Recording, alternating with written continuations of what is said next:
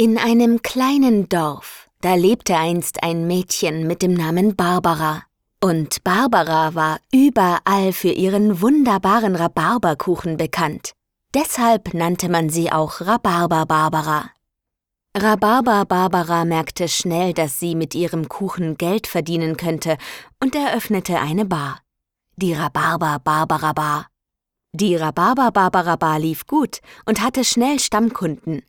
Und die drei bekanntesten unter ihnen, drei Barbaren, kamen so oft in die Rhabarber Barbara Bar, um von Rhabarber Barbaras leckerem Rhabarberkuchen zu essen, dass man sie auch kurz die Rhabarber Barbara Bar Barbaren nannte. Die Rhabarber Barbara Bar Barbaren hatten schöne Bärte.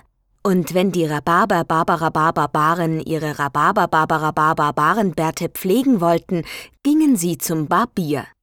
Der einzige Barbier, der einen solchen Rhabarber-Barbara-Barbarenbart bearbeiten konnte, hieß Rhabarber-Barbara-Barbarenbart-Barbier. Der Rhabarber-Barbara-Barbarenbart-Barbier ging auch gern in die Rhabarber-Barbara-Bar, um von Rhabarber-Barbaras leckerem Rhabarberkuchen zu essen, zu dem er gerne ein Bier trank, das er dann feierlich das Rhabarber-Barbara-Barbarenbart-Barbierbier nannte. Das Rhabarber-Barbara-Barbarenbart-Barbierbier konnte man nur in einer ganz bestimmten Bar kaufen. Und die Verkäuferin des Rhabarber-Barbara-Barbarenbart-Barbierbiers hinter der Theke der Rhabarber-Barbara-Barbarenbart-Barbierbierbar hieß Bärbel.